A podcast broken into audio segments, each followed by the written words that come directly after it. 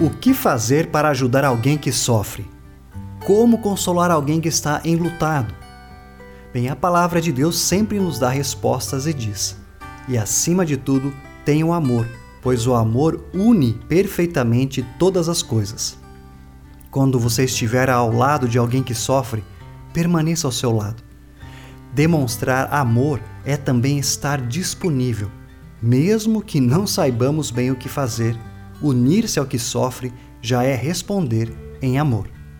Vamos falar com Deus?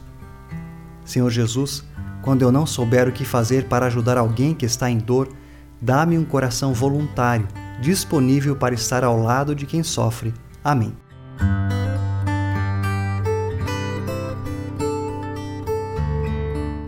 Mensagem de esperança da Hora Luterana.